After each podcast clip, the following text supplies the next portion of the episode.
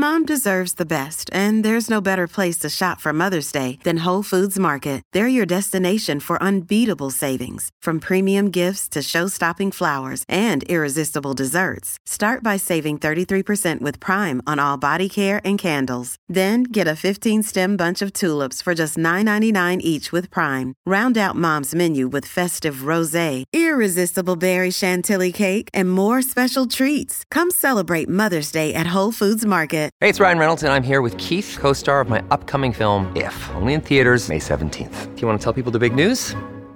All right, I'll do it. Sign up now and you'll get unlimited for $15 a month in six months of Paramount Plus Essential Plan on us. Mintmobile.com slash switch. Upfront payment of $45 equivalent to $15 per month. Unlimited over 40 gigabytes per month. Face lower speeds. Videos at 480p. Active Mint customers by 531.24 get six months of Paramount Plus Essential Plan. Auto renews after six months. Offer ends May 31st, 2024. Separate Paramount Plus registration required. Terms and conditions apply if rated PG. Another day is here and you're ready for it. What to wear? Check. Breakfast, lunch, and dinner? Check. Planning for what's next and how to save for it? That's where Bank of America can help. For your financial to-dos, Bank of America has experts ready to help get you closer to your goals. Get started at one of our local financial centers or 24-7 in our mobile banking app. Find a location near you at bankofamerica.com slash talk to us. What would you like the power to do? Mobile banking requires downloading the app and is only available for select devices. Message and data rates may apply. Bank of America and a member FDIC.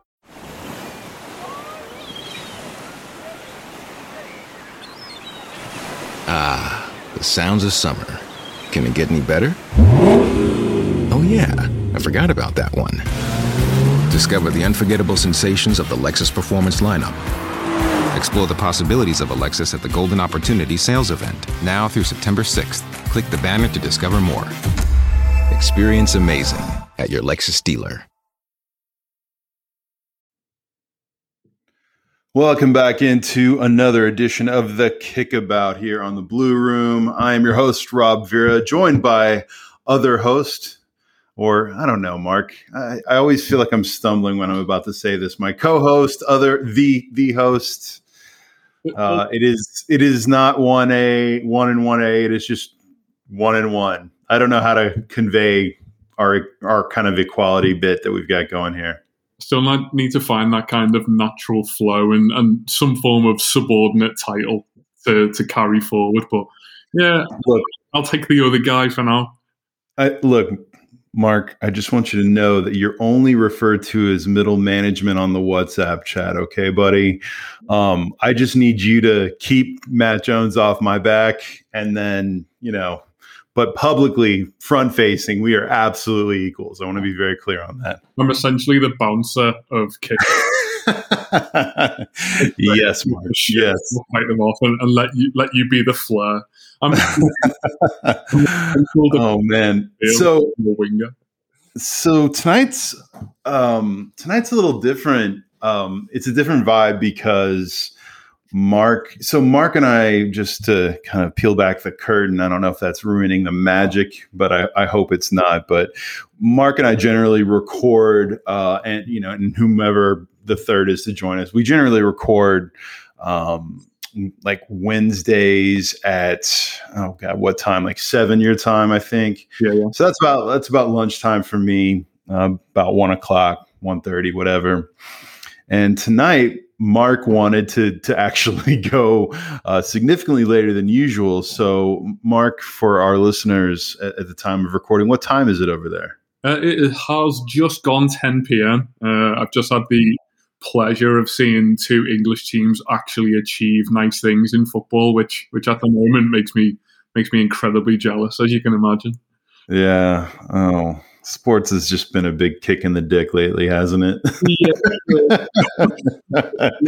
I think the kickoff time essentially is is purely just a reasoning for it to be slightly more socially acceptable for me to have alcohol whilst we record this. Now, yeah. as you say, Robert, usually I'm just finishing work. I'm probably still in work. Uh, there's this whole thing about drinking whilst at work, which is quite frowned upon over here. I have no idea why, but now it's a um, it's a good time to to watch a bit of footy when I get in, unwind a bit, and and dig into a number of things that have gone on in the last week. Uh, as you say, some of them are, are pretty boring and, and of a sporting origin, but certainly from a from a local point of view, uh, from a from a musical point of view, which will which will definitely interest you, Rob, and kind of the restarting of society. It's it's something that's been been very important, certainly locally in the in the Liverpool City region over the last over the last few days, and that's yeah. been a, it's been a nice distraction, definitely.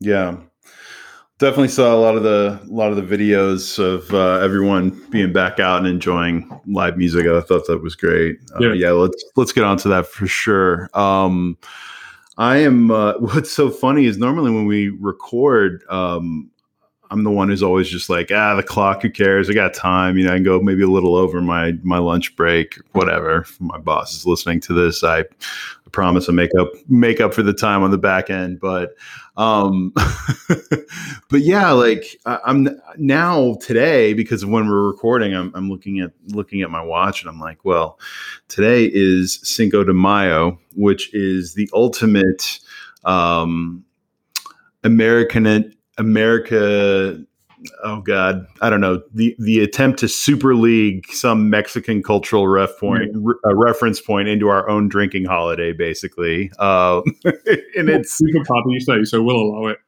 It's yeah it's it's basically just another it's just instead of an irish thing it's a mexican thing. And in both cases you just drink a lot and there's a lot of like music that's theoretically related to it. And it's yeah it's it's silly. But i mean who am i mark mosey to turn down five dollar margaritas? I, I, just don't think that i'm i'm man enough to do that. So i'm not going to. Uh, so i'm going to celebrate this you know even though i'm latino celebrate this kind of weird semi Latino, semi commercialized, semi gross, semi awesome drinking thing. That's what I'm going to do tonight. So I am keeping my eye on this clock, Mark. We're going to have to get through a lot in the next few minutes, but uh, yeah, that uh, the uh, let, we could go ahead and start there. Actually, tell me about tell me about this live music experiment uh, that I saw uh, the videos from in Sefton Park. I want I do want to start there just because mm-hmm. a I'm jealous. I can't wait to go back to some shows again, even at my advanced age. Um, I don't think I'll ever take them for granted again, as I know I had begun to. Uh, but but B just I, I, I have to ask some of the context because I kept seeing this referred to almost as an experiment or a test case or something like that. Mm-hmm. It sounded very uh, clinical, but yet it's rock bands and probably overpriced beer and everyone being together and good times. So give you know kind of paint the picture for for those of the those of our listeners who obviously probably you know many of whom weren't there or many of whom aren't familiar with uh, what happened in Sefton Park over the weekend. Do you know, it actually started before that um, and a, a, little bit closer to home. I, I, don't know if you saw this as well, Rob, but um, bizarrely down at Bramley-Moore, uh, we had a, a, similar test event, um, which was. I mean, someone will no doubt correct me on this. I think it was a two-night, um, you know, gig over two nights. I think Fatboy Slim was there. There was a lot of other sort of DJs. Um, a lot of the videos were showing, you know, I, I know as you say, it's a, a test event, but for all intents and purposes, apart from having to have a COVID test beforehand, I think afterwards for some of these events, um, no social distancing, no masks. Um, it was very much sort of back to normal. It was it was quite strange seeing it from a, a video point of view. I think that was strange to see. Um, I also spent most of watching the videos of, of that sort of two night gig trying to figure out dance music and, and why it's really a thing. I'm sure someone will get on to me about that, but yeah, I think re- regardless of your preferences, you know, musically or, or socially, it was nice just to see people get out and, and enjoy life again. Really, um, the, the Sefton Park gig again pretty close to home because we we of course had Zuzu performing. Um, she I think was the the first act on, um, friend of the show. I think it's it's fair to say. So yeah, she was on, um, and I think it finished with Blossoms. Um, but yeah, I, again, I think other than the the PCR COVID testing beforehand and, and afterwards, they the attempt I think at these was to try and make things just as natural and as normal as possible. Um, we I think what we all feared about sort of live events and live music going forward was that there would always be this sort of caveat of some element of social distancing or, or you know mask wearing, which we've seen certainly at sporting events, and, and that may well persist when when fans return to the Premier League in a few weeks' time. I'm honestly not sure, but I think the the brave nature of these experiments was that th- there was a there was a real attempt to try and make this how we want life to be for the foreseeable w- without as many restrictions as possible and I suppose what I don't know at the moment is how this is going to be monitored and, and measured and used going forward. Um, obviously, we'll we'll no doubt hear about the number of people who went to those events who later contracted COVID and, and can it be related back to the to those events? Um, how safe generally is it for people to to gather in in, in such a circumstance? But I think the the one thing that has, has resonated throughout the words of all of the acts that have been involved at, at both venues is just the the sheer level of energy that you can you can sense. I know for someone like Zuzu, who who by her own admission was a a bit of an understudy to to the other two acts at that particular gig, but I think the the welcome and the reception and just the the sheer enthusiasm from the crowd that she would have got at an event like that being the first person to perform in the city since since restrictions kind of semi lifted. Um, I, I, think that th- there was a tangible level of excitement that have just bubbled within people for the last eighteen months, and I think people use music. You'll know this, Rob, as, as a release for that sort of energy, uh, and I think that, hmm. As you rightly say, and th- this permeates into so many elements of life, but taking things for granted, like going to see a band. And, uh, you know, yeah. I'm sure you go to see far more live acts than me. And even for someone who, who doesn't get out there as much as I would like to, go into music gigs when you come away from them, it's always one of those things that you say, fuck, I, I need to do this more. I need to go and see live yeah. or, or, you know, live acts, regardless of, of the sort of style that they have. But I think that that will certainly resonate far louder in our in our minds than it ever has done before after after the last year.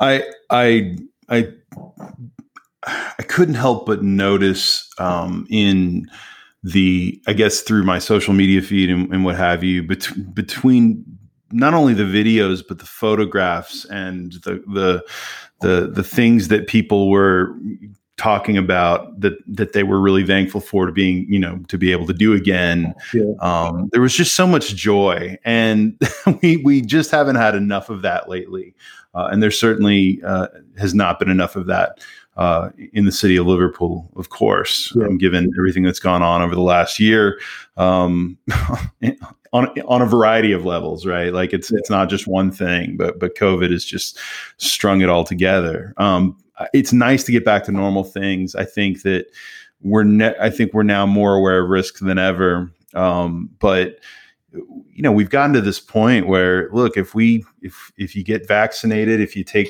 if you do the right things, um, if you take advantage of the loads and loads and loads of of, of of resources and investments that have been made in finding this this vaccine. I mean, guys, get one, be done with it and then go back to trying to live, you know, t- to do these normal things again, like listen to live music, have a drink with your friends. Um, you know, for those of you who have lived over in the UK, I, I, I, I mean, I think about how how hard it is felt over here at times, and then I think about the the, the truly uh, strenuous restrictions that you guys have been through, and and I just I, am so happy for those of you who have started to be able to get out again. Um, for those of you who got to that event uh, over the weekend, it, it, just looked joyous. Uh, that's yeah. all I can continue to come back to is joyous.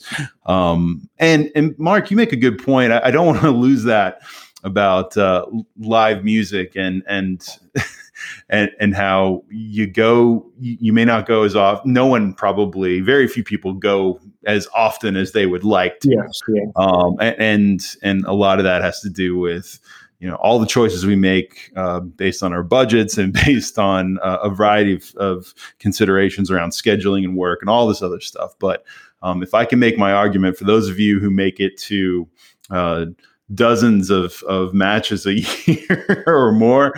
Um, let me tell you, uh, I'm not telling you not to do that, but give just give a sliver of that percentage to uh, live music. Mm-hmm. Uh, and the great thing about live music is that it's always going to have a better record than your favorite team and any of your favorite sports. Yeah. so, I mean, the, the, live music experience is even for a band that you like, one that you'd never heard of before, et cetera. That that's such a great experience. But yeah glad glad to hear that so many of you got back out and were able to do some normal things uh, over the weekend. You also imagine that over the next sort of 18 months, in terms of going out to see live music, opportunities in theory should be endless. Um, I mean, we, we heard the, yeah. the, the level of enthusiasm that, that Zuzu and Blossoms and, and countless acts over these two events have had for just getting back out there. And I think it's it's easy to forget that these guys have, you know, what they live for is performing in front of people. Uh, you know, yeah, you can see that they absolutely thrive off that off that opportunity to do what they love. Um, and you imagine that after 12 months of climbing the walls like the rest of us, so many acts across so many different genres are ready to to get back out there and and start doing what what they really love. So I think there's going to be yeah. there's going to be plenty of opportunities and possibly big gigs weekend after weekend. And as you rightly say, Rob, it might be a, a reason to to throw that season ticket in the Mersey and and start, start getting to some actual enjoyable weekend weekend events see quite quite an interpretation of what I said, but yes, um, you know, go see more live music. Don't throw your season ticket into the Mersey just yet. It's um, anyway. speaking of speaking of sadness, uh, I guess we can uh, we can get to the sport of football. Um, I where do you want to start, Mark? I mean, I I'm only I'm only kind of still catching up on everything that happened uh, in Manchester uh, over the weekend with the protests. Yeah. Uh, I, I, definitely have thoughts on that, but you know, we can also just get to the crushing disappointment of you know, or I'm sorry, the crushing predictable disappointment of Everton at home over the weekend against Villa. Like, I don't even know where to start. They both kind of they both kind of suck. Uh, you want to start with Everton or what? Right, I'll start with a bit of a left field one. So that, uh, right, how is Celtic versus Rangers even a thing to you? I, I am. So, I reckon once a month on a Sunday at midday, Celtic play Rangers, and I, I think I'm just I'm really ready for that game not to be such a regular thing anymore. I mean, Granted that th- this one had a little bit of the gloss taken away from the fact that Steven Gerrard's Rangers have already wrapped the league up, but I feel like hmm. this this happens every month, and for every fourth month, we then have the debate about whether Rangers and Celtic should be incorporated in, into the Premier League. This is again weirdly in the last week, given the fact that we've kind of just assessed the Premier League and its structure and decided that we're actually fine with the way that it is. Um, but yeah, the one of the quotes that came out of this weekend, hey. Steven, Steven Gerrard himself said, Rangers are a bigger club than most Premier League teams. I think that Rangers would finish sixth in the Premier League. Like I've I've seen a team in Everton oh my god really hard with quite a lot of money failing to finish in the top six of the Premier League. So I am yeah. Astounded that Steven Gerrard thinks that Rangers can do it. But yeah, it, I mean, is is this fixture as boring to you as it is to me, or am I just I'm just ramping this up? well, that was a, a left field turn. So I will tell you. Um, it's every weekend, Rob. I've seen more. I've seen more MLS than Scottish Premier League. So I, but but but to your point though, um, 100% of the Scottish Premier League I have seen has been Rangers Celtic. now, what are they, they? Do they have only six clubs in the Premier League over there? Like, what's the deal? I feel like it's either ten or twelve, but no one really cares about the others. Okay, and so to your point about has have people really brought up this idea of the Premier League? Yeah, if I'm hearing hearing your scenario correctly, somehow annexing Oh. Um, in a very like Putin's Russia against the Ukraine sort of way, annexing these two Scottish Premier League teams and essentially pulling the same Super League shit that they just that everyone just got really upset about because now the yeah. Premier League would be the Super League in that particular uh, scenario, wouldn't it? Definitely, it's definitely not something that's talked about routinely anymore. Yeah. But certainly down the years, there, there's been a there's been a constant story of Rangers and Celtic being too good for for the SPL.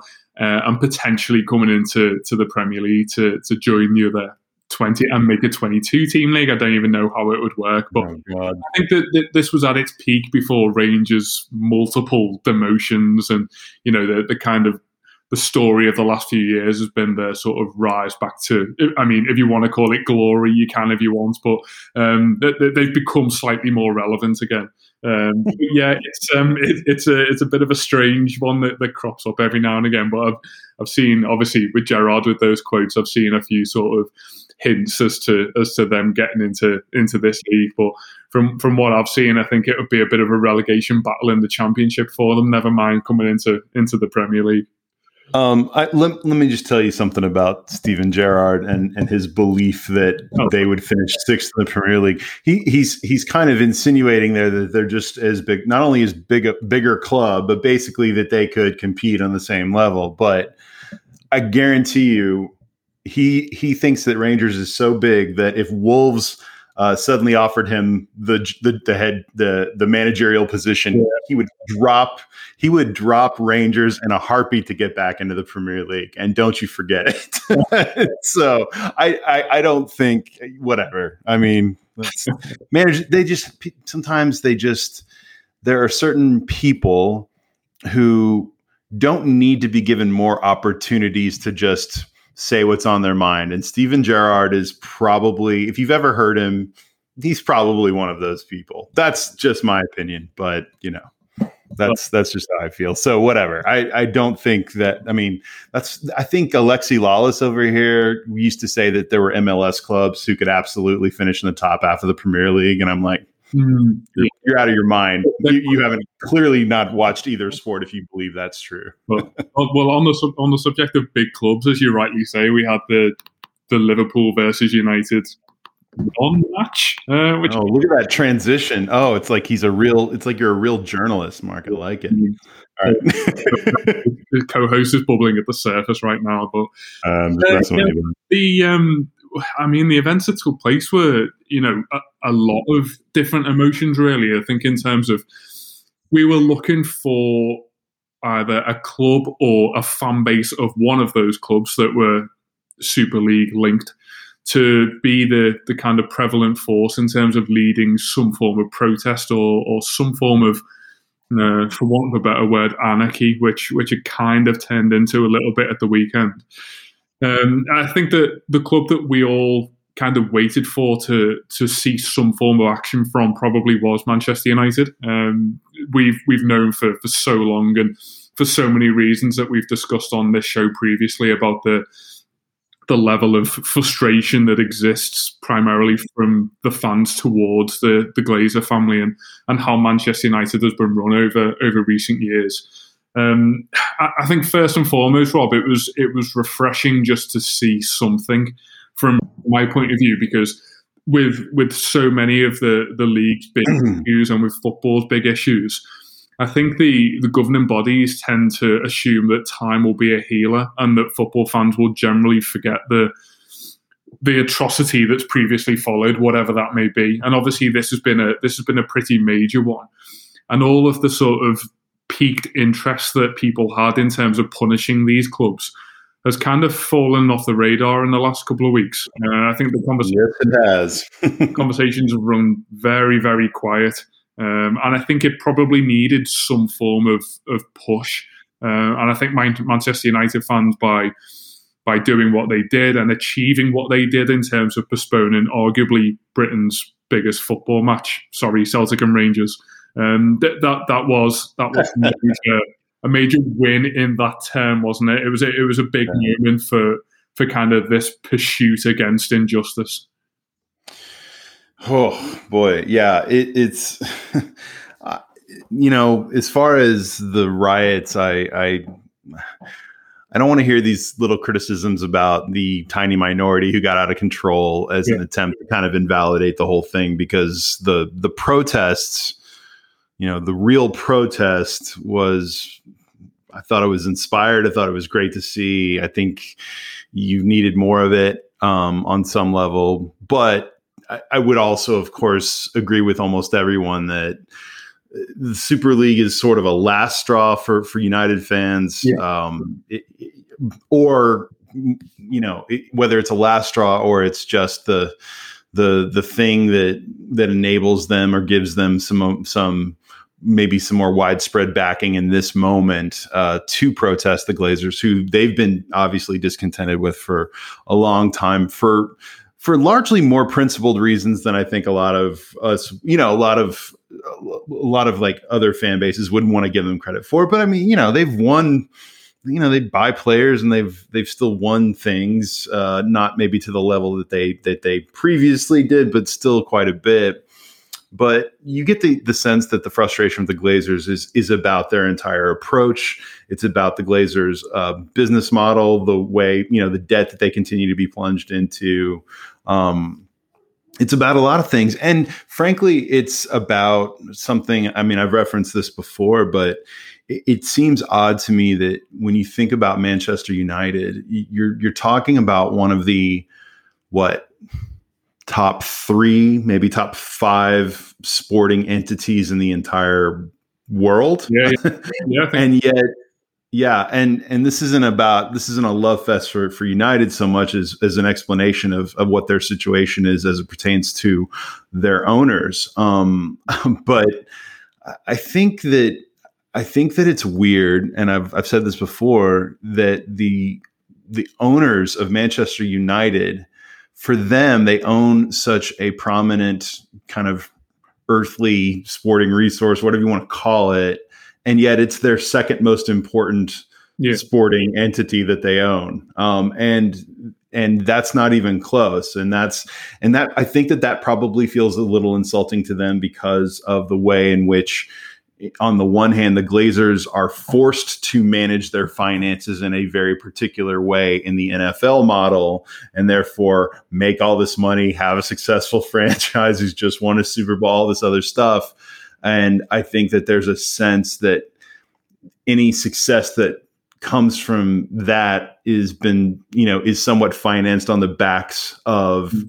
In both cynical and sort of principled ways, but also genuine financial ways. I think that I think that there's a lot of resentment about feeling that that the club is even if indirectly being used for you know by someone to achieve something somewhere else, uh, or or or to do so in such a way that feels predatory. Um, and I think that they've had enough. But hey, guys, I I think the difference in the UK, at least based on you know my own American lens, is that the fan there is called a supporter because the connection and being a fan of to you know of a particular club uh, in England or you know generally speaking in a lot of Europe um, is about being part of a very specific community mm. uh, that is genuine and real and historically rooted in all of these things, right?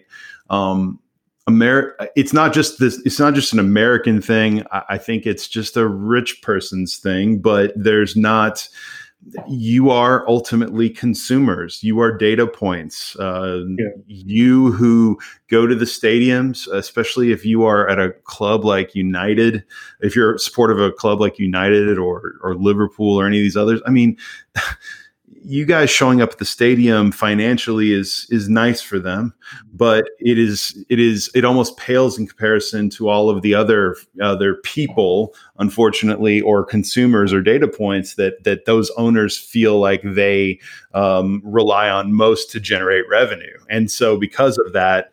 Um, you're going to be talked about like you are special, but you are going to ultimately be treated like a customer or a consumer. And um, that's the saddest part at times of professional sport when professional sport goes from striking a good balance between the commercial and the principled things and and kind of going all off in one direction or the other. And it's and it's sad to see that in in this sport. It's sad to see um, how that is kind of poisoned everything from you know the rich the rich staying rich and getting richer and richer and richer to um, you know the fact that to your point, Mark, we don't hear much about punish. You know, the, the talk of punishments for these clubs, especially in terms of points deductions. I mean, I, have retweeted the same thing I've said for multiple days. You know, that I said day, days ago about how there is no you know there can be no moving forward without real punishments for these teams. And you know the reason for that is because in a click based you know ad revenue sense uh, most of the the prominent journalists with the biggest voices in football also report on clubs that fit within that top six and they they frankly don't want to talk too badly about you know justice coming to their clubs and you know all these types of things.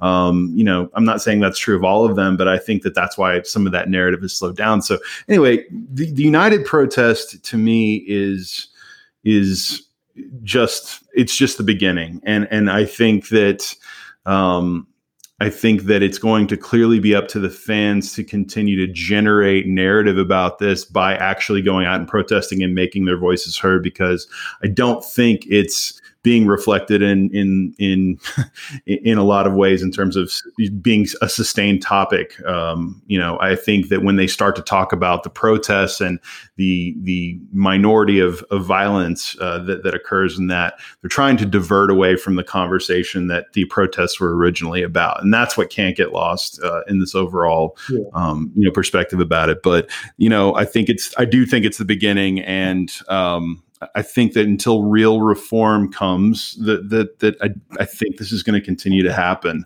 Um, there's got to be punishment, but there also has to be real enforcement and, and real restrictions put in place to keep this from happening again. And I'm I'm, I'm skeptical that that's going to actually happen. Well, Man United fans themselves have said that this is just the beginning, and that's and that's purely from their own personal point of view. I think th- th- this would not surprise me now between now and the end of the season to see Man United fans act in a in a relatively similar way. Of course, we we hope mm-hmm. without the sort of minor number of of disturbances that we saw, and of course, in terms of how our how our media operate over here, that is primarily going to be the the one major thing that we see splashed all over the over the tabloids. And as much as we we don't condone that sort of behaviour, it's you do get the the sense that it's just an inevitability of, of protest a lot of the times, isn't it? When you when you do generate that level of, of hostility, which obviously Manchester United fans feel towards the entire situation. I think you're you're absolutely spot on, Rob, in terms of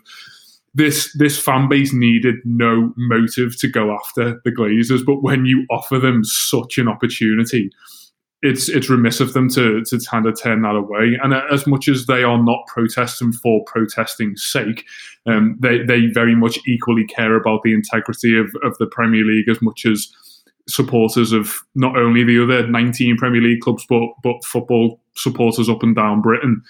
I think the the opportunity to strike another dagger into the heart of, of the Glazer family is one that they're absolutely not gonna not gonna turn down. So I think it was a, it was an interesting one. Um, I think whether it is from a financial and a business minded point of view, or purely from a subconscious on the pitch footballing success point of view, everyone in Britain sees Manchester United and Liverpool as beacons behaviourally in situations like this in terms of how do we feel, what's our attitude, how do we act in this situation. And I think that's where a lot of the anger and the frustration has come from people like Gary Neville and, and Jamie Carragher who, who talk very well in terms of their frustrations about how the whole situation has unfolded. And rightly or wrongly, and I'm sure fans of, of these two teams will argue that it's pretty unfair to to label Manchester United and Liverpool as kind of the pioneers of this movement. It may well not have been that case in terms of those two clubs leading it, although it, it kind of does look that way.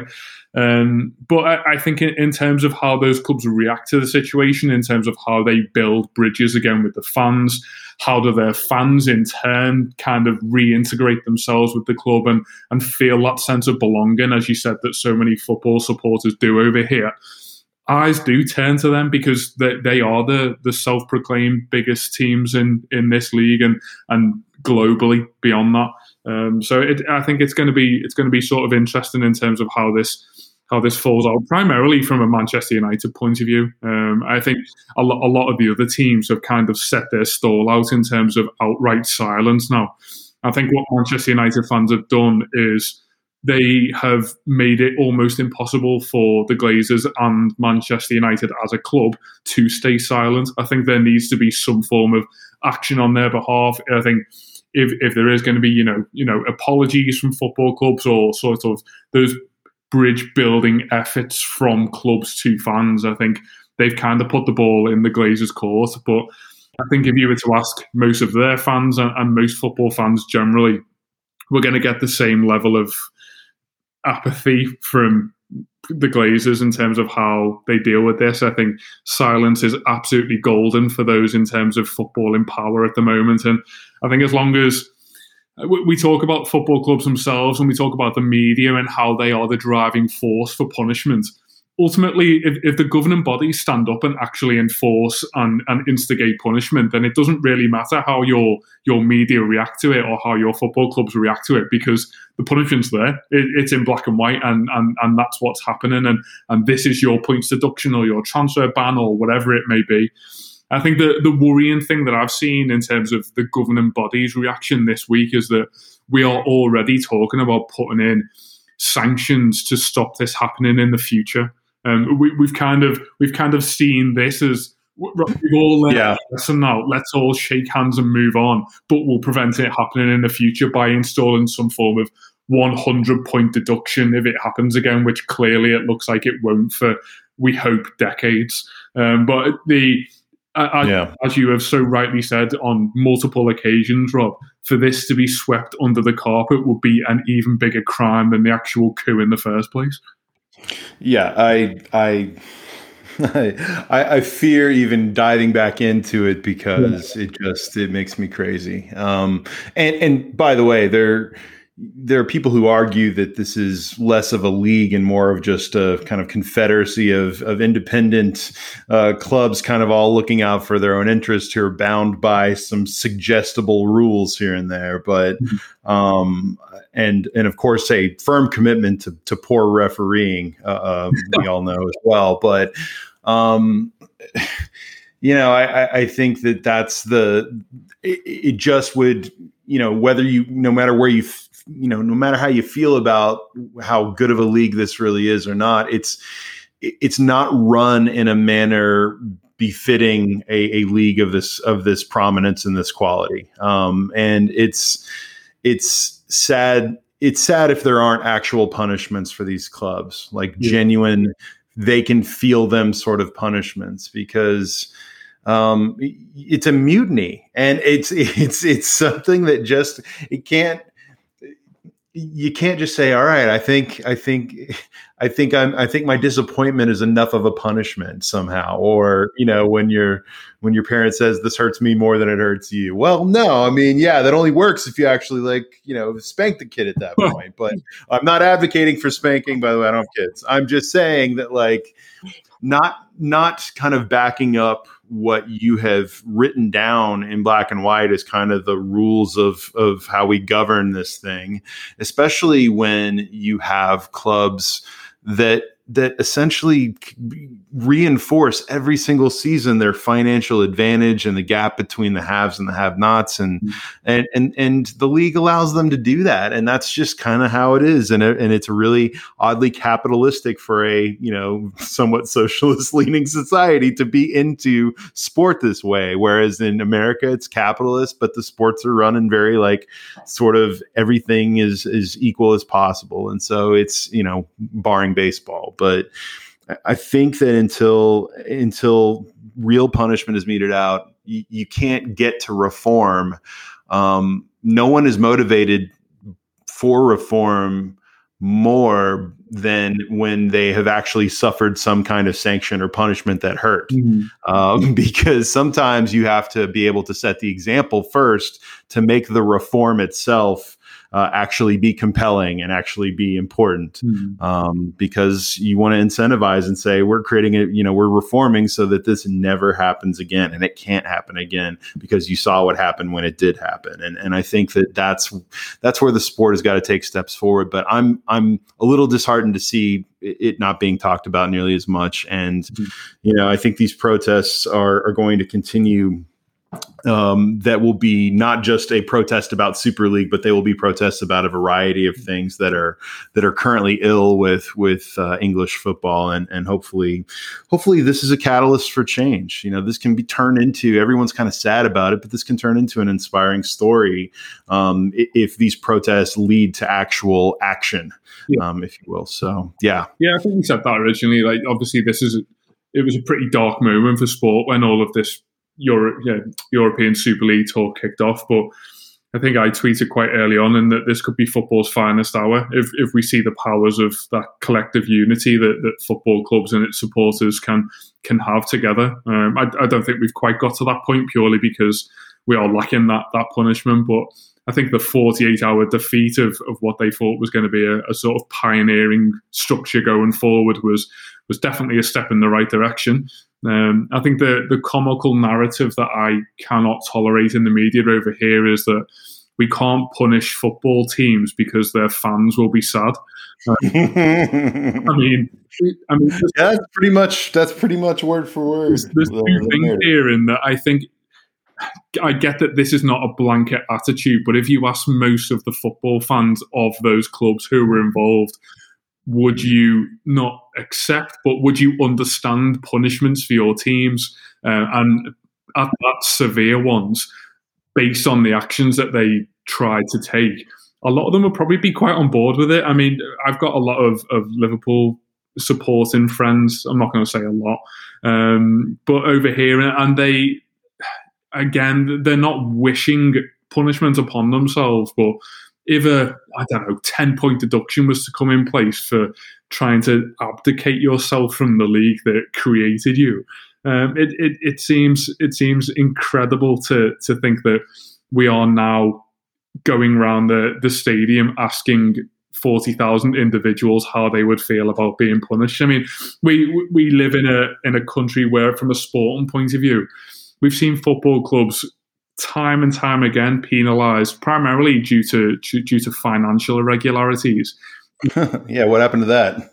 teams like Wigan, there's, there's, there's countless others. Um, we, we, have seen teams relegated by 0.05 of a point because we've decided that goals per game is a thing. And no one was really thinking about Tranmere Rovers fans, who it was in that instance when we decided to just volley teams out of the league based on you know myth and and how we thought that football matches would turn out. I think yeah. the the general point I'm making is that you you can't you can't appease the football fans who are to a large extent, as these clubs made it clear, not part of, of the higher levels of decision making. Unfortunately, yeah. this is between governing bodies and the boards of those six individual clubs. And I think it, it's it's a strange, it, it, it's a, a kind of empathetic thing to try and cover up how severe these punishments could could potentially be. We'll put this emotional blanket on to make it sound like these clubs are, are untouchable because of the people that they serve. Uh, I think that it's a it's very callous and it's a very cunning way to try and cover up what the footballing governing body should actually be doing in this situation. And I think it it kind of manipulates football fans on a on a human level to make it sound like you know these clubs are untouchable because we're, we're only thinking of you guys. It, has got that sort of horrible feeling about it. If there's a governing body, let's see them govern. Yeah. Period. Mm-hmm. I'm I'm ready. You know, I'm I'm there's allegedly uh, an enforcement uh, entity and, and, mechanism in this uh, this mm-hmm. Premier League. Well, I'm ready to see it. I'm ready to see something actually uh, happen here. So, all right, Everton. Um, woo, um, I I don't know. I, I don't know that I. I'm running out of appetite to talk about this season. Um, I mean. I think though that I probably I think Mark the only thing after the Villa I think the only thing that the Villa match kind of reinforced for me is that A, yes, I'm glad Carlo Ancelotti is here, but B, I'm disappointed in his performance yeah. as a manager as the season has gotten to its most critical points. Mm-hmm. Um, and and some of that and that's and that's saying something nuanced. You know, I, I, heard Matt talk about this on Subscribers Weekly, or was Matt? Well, actually, the whole discussion was you know great. Um, I highly recommend it. Um, it's Matt and Sue Smith from Sky. Um, and um, Carl Roper and Dave Downey. It was great. Um, but one of the things that was noted was that you have um, two, you know, sometimes you have extreme camps. Maybe it's more reflective of in social media of it's all the players, or you have some that that you know want to put it on the manager, and you know probably far fewer. Um, but I think that this is not. I think after this many managers, it's it's a much more nuanced conversation than any one factor. Um, it's uh, and I think it's fair to say. I think we all talk every single week about the weaknesses uh, in this squad. I think we're all. I'm at the point now where I, I, almost don't even want to talk about them because we've talked about them before. Everyone knows exactly what the weaknesses in this squad are, yeah. and um, and a big part of that obviously is consistency because this they have the ability to win some games in some environments uh, and win against some high level competition. And they have uh, the just horrifying ability to not only play down but play below lower level competition. And it, it's we all know those things and it's maddening. But i think that I think that while I'm excited still about Carlo in the long term, that a I'm disappointed that we're probably not getting into Europe this year. Mm. I think that's that's after the start and after the opportunity in front of us. I think that that is just frankly, um, it, it, it's it's it's a disappointment because yeah. that was the expectation, um, and Carlo was not, uh, to his credit, shy about talking about it being an expectation. Um, and if they fall short, then you know some of that's got to be on the manager. I understand that that he can't deploy exactly what he would like to be able to deploy in terms of making our uh, you know our attack more consistent and making our midfield into anything. Um, I you know I I don't know.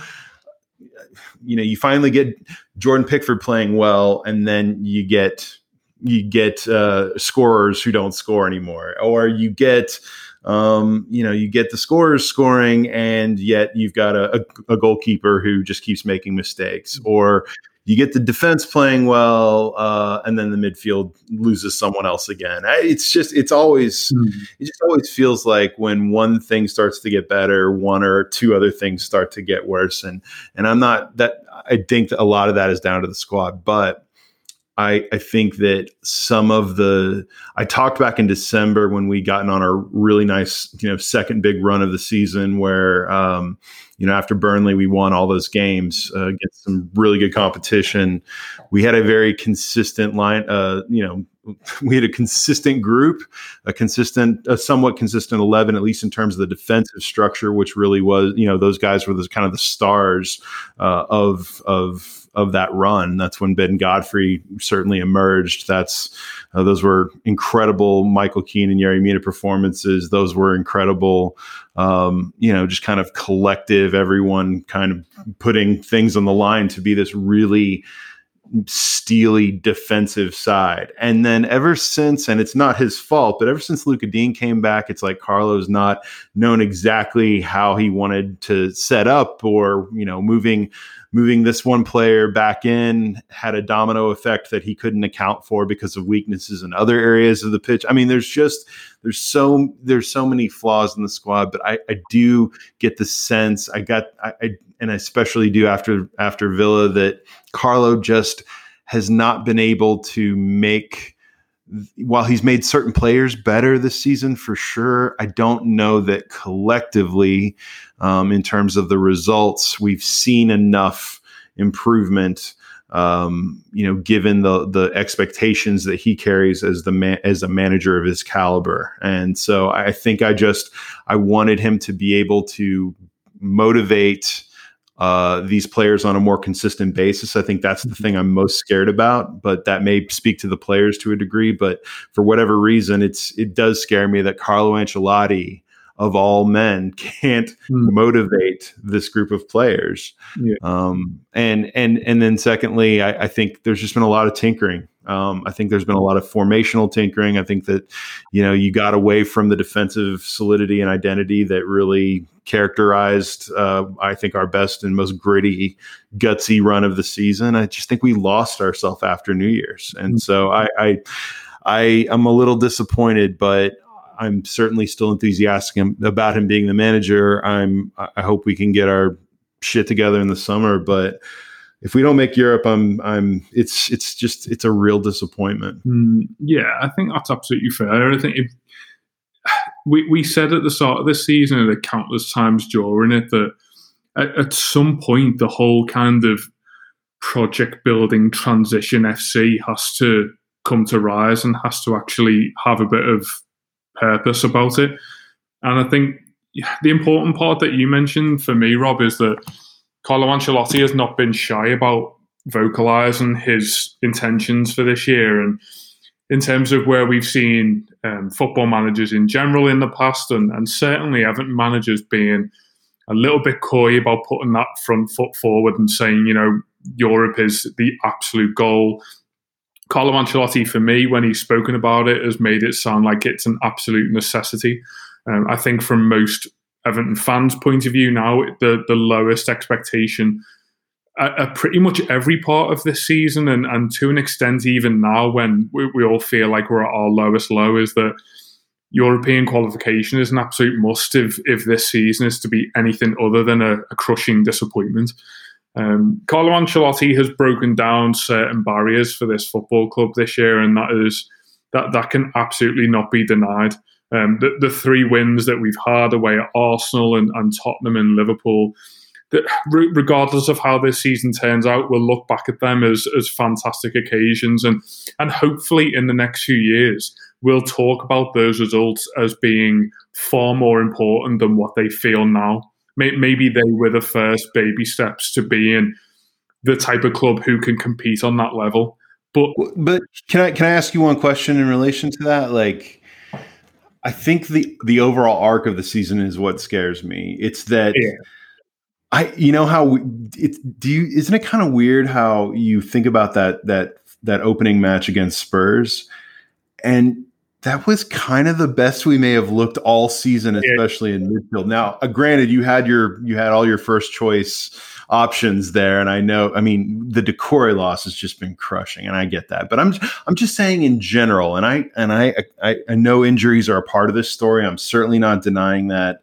Um, you know, relative mediocrity in midfield, but uh, it's a lot of things. But it's just a little disheartening that, and this is not all on Carlo that.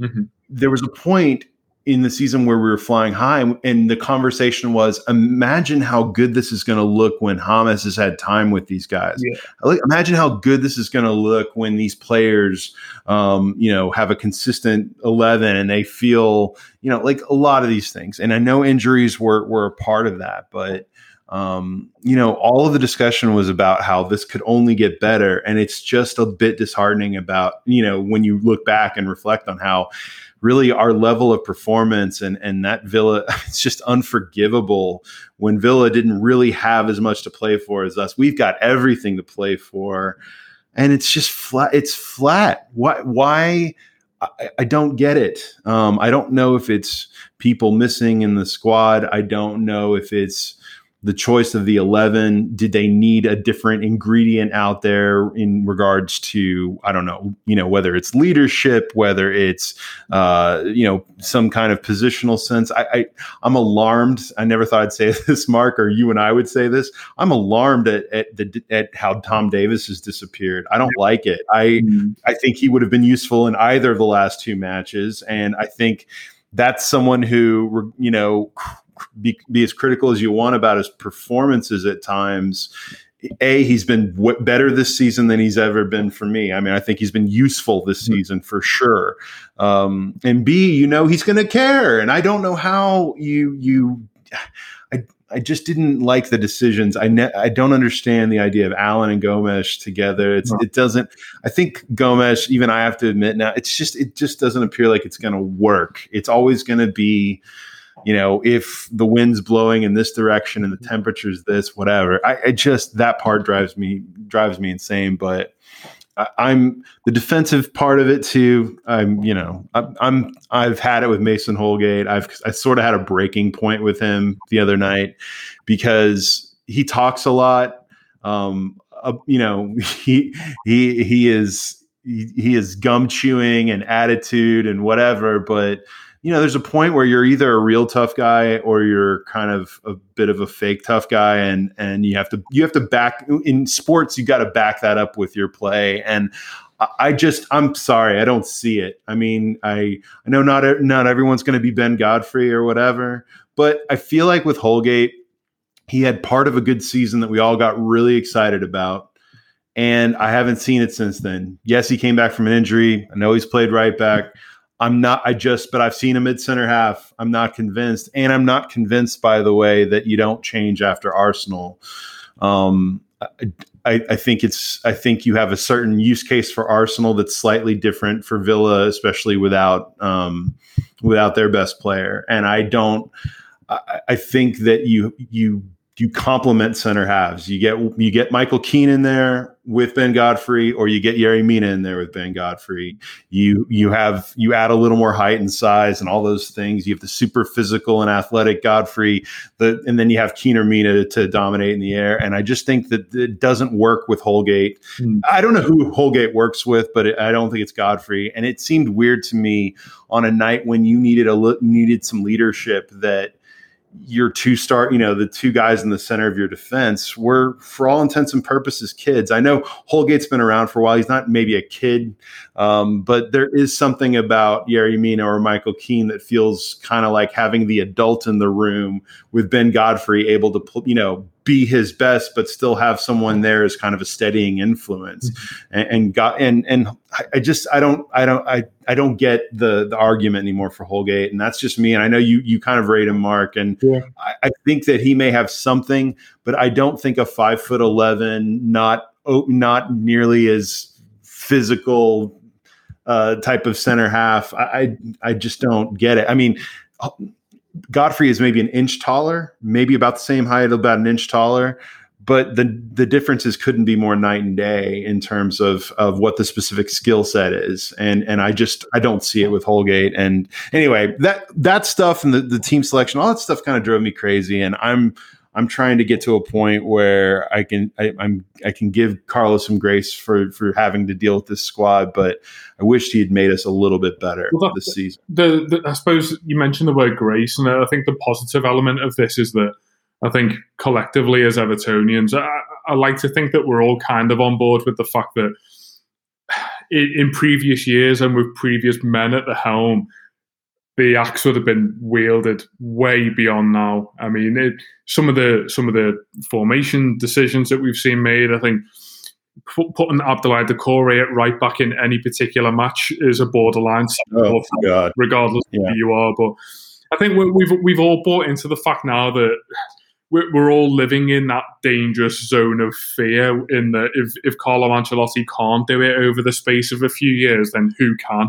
And I think that's the reason why we've got so much not a laid back attitude because we're all accepting that this is is not good enough at the moment, but there's a there's a level of affordability that you give to a man who has who has been there and done that, and we all we all totally get that. But the the worry for me in terms of the there's been a striking imbalance in terms of where we've picked up our results. Obviously, this year we, we've won some fantastic games on the road, and then absolutely flushed points down the down the bin at, at Goodison Park. And I think the worry going forward for me is that Tottenham Hotspur and Arsenal and Liverpool away, that they're not going to be games that you necessarily are able to to win season right. season out. Like we, we may pick up a couple of those results next year. I think if, if anyone was to say we get three of them this year, we'd have absolutely bitten your hand off. But it would have come with the caveat that we are able to maintain a relative level of stability at home. Um, that that's that has been that that's the foundation of any good Everton season in the past 20 years. David Moyes, Ronald Koeman. Right. We're going to win 10 games at home. We're going to get one really good away result away from home. And we're probably going to pick up about 20 points on the road through beating lesser teams and, and picking up points uh, against teams around. Right. And, and that's, that's a fairly structured way to build a good season. The, the worry for me, even if we were to finish sixth or seventh now, is that so many of our games are a flip of a coin. I think that the Aston Villa game at the weekend was an absolute summary of, of how I feel Everton are going into most games this year in that it's essentially a basketball match and the most clinical team wins. And at certain points of this season, Dominic Calvert-Lewin's been your MVP. And, and he's been the one who, who scores one in three chances Everton ultimately end up being more clinical, and the XG gods come out, and it rains all over the park. And man, and that that yeah. has that has definitely fallen on our side equally as much as it has gone against us. But any any form of consistently strong team in any sport has that progressive nature of being able to yes pick up points and pick up wins early on in the season but as the season goes by gradually identify your weaknesses you nullify those weaknesses and build on them and you get progressively better. And I think the you mentioned about Carlo Ancelotti tinkering with with so much of this football club at the moment. Mm. I think you don't mind that level of instability and that amount of change if at the 33 game mark you can look back and say, well, I kind of see where this is going. I, I, I, get, mm-hmm. I get where our fragility was earlier in the season. We've made these changes in the middle of the park. We've added this level of dynamism up top. I, I can see the progressive road that this team is on. And at the moment, as you quite rightly saying, you cite that Tottenham game at the start of the season, Rob. That that was probably when we look at our most settled. Don't mm-hmm. talk to me about injuries and and teams missing players that is life, guys. The, the, these players will come and go, especially when we sign players like James Rodriguez, who we absolutely knew from the start was not going to play more than 25 games this season. Um, we, would have all bitten your hand off for that number.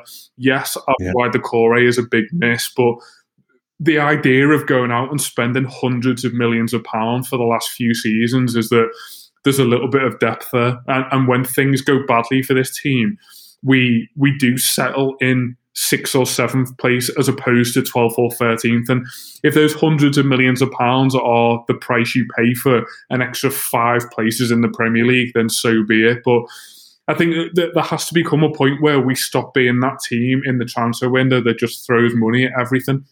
I think the, the worrying quote from Ancelotti to an extent this week is that he said that the club has a clear project. You need to invest because you want to improve. We're going to talk in the next few weeks and try and improve the squad and be better next season. And and how do you take that? Is that I mean, in my mind, I see someone like Carlo Ancelotti coming in his first summer undoubtedly includes signings like someone like Allan, who I'm not going to put everything on at the moment because we, have spoken long and hard about how this must be an incredibly difficult season for him, regardless of picking up that injury right in the middle of it. But there, there has to be a point where Carlo Ancelotti and his backroom staff just coach the players in the manner that they have done in in previous clubs. And I'm not I'm not asking him to come in and turn Everton into AC Milan or Real Madrid without going out and spending some some real money. But there, there has to be that balance between the kind of the freelance Steve Walsh, let's throw our briefcase full of money at everything, whilst also being a little bit more pragmatic and actually coaching these players to do better in critical situations in football matches. I, for my money, there's a, there's enough quality in this team at the moment to go out and put your foot on the neck of someone like a Fulham at home or an Aston Villa at home, who, as you rightly said, Rob, have got far less motivation to go out and win football matches than Everton at the moment. All of all of the verbal narrative leading up to these games is that Everton are going to be the one who who really take the the game by the scruff of the neck and, and really do lead with that that level of potency up top, which we know that we've got and we, we've seen earlier in this season. what we thought we were buying into here was attitude and and mentality and all of these buzzwords that pre Carlo Ancelotti this, this football club has been totally void of. And I think that that's the most disappointing element for me is that we all thought that this kind of here comes the Everton would, would have dissipated this year because Carlo Ancelotti. Well, it did for a while, didn't it? I mean, it it, it, it really did. We were really good for a long, t- like decent portions of the season, you know. And maybe there, yeah. maybe there is elements of you know other teams sussing you out, and I, I yeah I get that that is possible with players like James who. To a large extent, are pretty predictable. I think most Everton fans now, having never actually seen the guy in the flesh, you, you, probably get the feel of what he wants to do on the ball and that you know cut inside and or uh, play a play a great through ball or play one out to Lucas Digne. And don't get me wrong, at times it's it's absolutely unstoppable, but there, is there is a sense in that Everton are kind of this this fledgling grower into that sort of top echelons of the Premier League. And you kind of get to a point where the roots have, have bedded out and we start to we start to spring out a little bit. But we kind of just get sawn away as soon as we the, the, flowers of this thing start to bud. And I think that that's when that that's probably the next level for Everton, isn't it? In turning that turning that promise and that sort of the glorious run of games that we are able to put together for six or seven weeks in a row. What I want to see on the back of that is four or five pretty boring games where we pick up nine to twelve points you know, can, yeah. can you achieve a base level of stability that maybe you do sacrifice a little bit of flair, but all of the game management mode that we've seen Carlo Ancelotti's sides in the past use and do, and granted it's with better players, but I mean, there's a world class manager there, and, and, and, we're not yeah. necessarily seeing world class coaching. It, all of this boils down to the fact that we we haven't seen Pete Carlo Ancelotti at Everton, and and yes, it's frustrating no, we're not calling for his head. I think we're all certainly not. We're, we're all at that acceptable and sensible point now whereby we all feel comfortable having a relative amount of frustration and negative debate about a man who is ultimately not necessarily performing in his job to the extent that we want him to. But I, I think that the summer's a precarious one for me. Um, I, I want to. I I want to see Everton go out and sign fantastic players and do great things. Of course, I do, but that there has to be a point whereby we stop having these summers of, of you know, we, we all we all spoke about this not being a false dawn. We're a lot closer to false dawn at the moment than we are to the promised land, and, and that's what worries me. I would, you know. it feels like every summer we're talking about adding a new layer of yeah. of signings onto another layer of signings onto another layer of sign, signings. You know, trying to the signings that we made three or four. Yeah, Ugh. and um, you know, I I do wonder sometimes how much of a reboot or a rethink this this whole setup needs. Um, and that doesn't mean clearing out every player, but I mean I think it. I, and this is something we don't have time to talk about because we're going to end end here pretty soon. But like something I want to consider, I want you to think about going into the summer is just to think outside the box a bit. Does Everton need to kind of reboot some of of of the of the whole, you know, just reboot the whole eleven on some level in that instead of just saying, well, these are five productive players, and then these are the ones who aren't. We want to get rid of those. Do you say maybe these three productive players can be sold because they don't fit into the approach or the level that I want or whatever? I mean, I, you know, I, I don't know what it is, but do you do you consider and Everton aren't going to sell ma- any major productive player? You know, they're not going to sell three of them or anything like that. But let me ask this: would you consider and this is a real and, and i'm saying this as someone who absolutely thinks that this guy at his peak is it you know can be really good would you consider selling Richarlison this summer? Oh Jesus! My name. Well, hold on, hold on. Lancelot. Conversely, would you consider selling Dominic Calvert-Lewin this summer? And and the reason I ask that is Uh, the reason, no, here's the reason I'm asking. I don't want to sell any of them, but what I but what I wonder is is you know we we have these these relatively easy answers. You know, yeah. like we know we know, for instance, that well this player performs well individually, like you know Lucas Digne, whatever, but are we sure that that combination of players for whatever reason works and therefore do you have to consider more than just simply pasting over the cracks do you have to consider that maybe um, while you're not going to get rid of every player, you are kind of creating something new, if that makes sense. Yeah. Um, I, I, I'm, I'm, I'm, I'm saying that I'm throwing it out there not because I, you know, I like both these players. They've, they've made fans out of me, but I, it's not really about any one of them. But it's, it's a question of would you sell someone significant as an acknowledgement that the overall approach isn't working and then would you consider saying we need to invest in multiple parts that will help us to play a certain way? And again i know ancelotti is not formationally tied to one concept. But I do wonder does he have in mind these types of players' attributes and just some basic things that I want to set up for in a general sense and be better than than the current mix is now.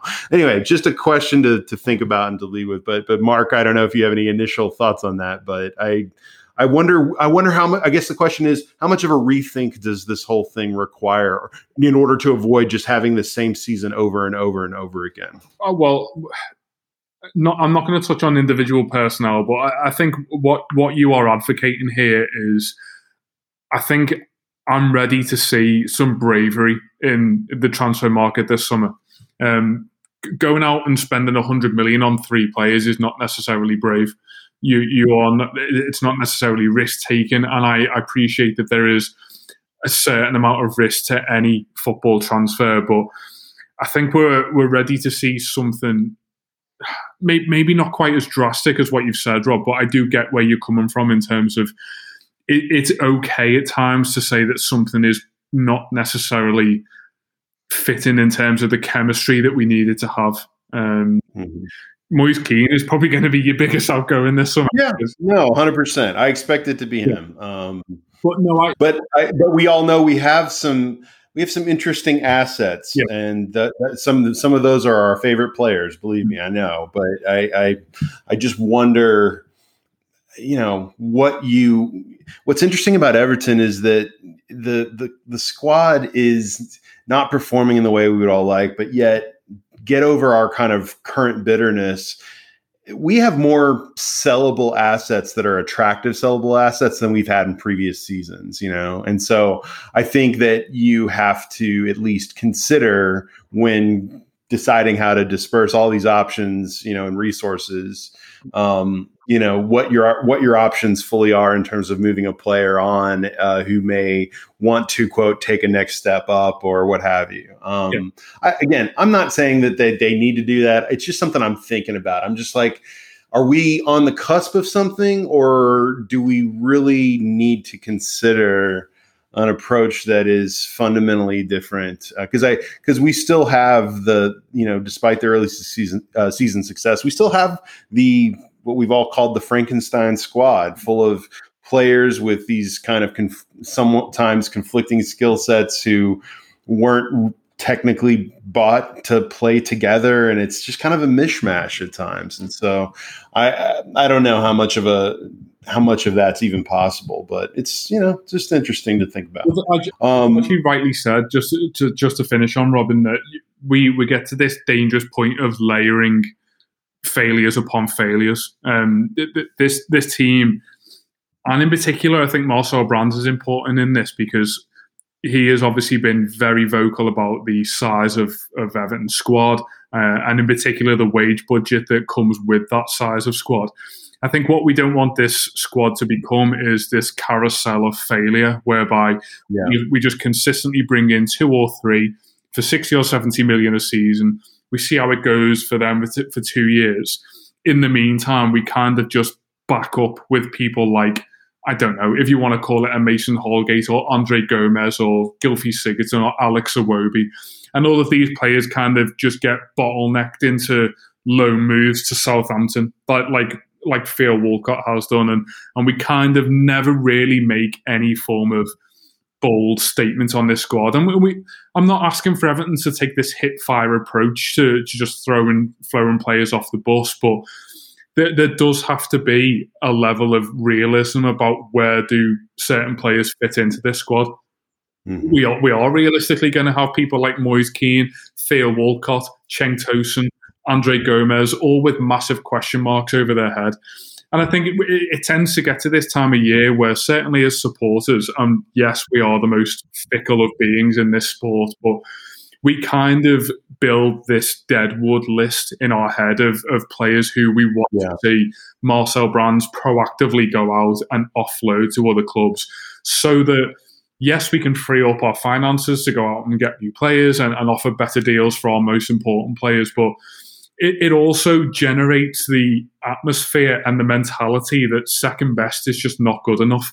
Um, we our motto is the standard that we expect is is the phrase that has been used in in recent times. But quite frankly if you if you just park all of your shit failures in the back of of finch farm then that doesn't necessarily scream optimism and achievement to me. That there has to be a level of expectation put on these players and if it's not achieved then they have to go and source their their careers elsewhere. And, and that that may seem incredibly brutal, but look at the best teams in the land. That if you don't cut it there within three or four years, there's there's not many growers in those squads that have kind of made it over time. There is an expected level of performance that has to be achieved to be good in this sport. And if you're not doing it at Everton, then then I think Marcel Brands has to be the man to to put his foot down and move those people on. Well, he's just signed a new contract, so let's see him use it. You know, it's kind of like you got a you got a government. Now it's time to govern. You know, I mean, yeah, absolutely. Um, I think that's a perfect place to end, uh, Mark. All this talk of Everton is, of course, making me want to drink, so I'm going to go do that. Uh, Mark, thank you very much uh, for joining me tonight, um, guys. There's a lot of great stuff on uh, Blue Room. Um, you know, the subscribers weekly conversation this week was great. Um, the the weekly is currently out. Uh, we will have Sunday post match, all the usual usual stuff. Um, but continue to stay tuned into uh, to the Blue Room, and we will see you guys next week for more Kickabout. Take care. Dear gas prices, go take a hike. Toyota is the number one retail brand for electrified vehicles for 22 years. The Toyota hybrid lineup brings efficiency with power and savings with style. Not to mention top tech to help keep you connected plush premium interiors, and the most advanced Toyota safety features. So, now you know who you're talking to. Toyota, the number one retail brand for electrified vehicles for 22 years, with a hybrid or electric vehicle built for every driver. Seriously, dear gas prices? Do you really think you could stand in our way? Think again. Toyota Hybrids. Find yours at Toyota.com. Toyota, let's go places based on manufacturer estimates CY 2000 through 2021 sales.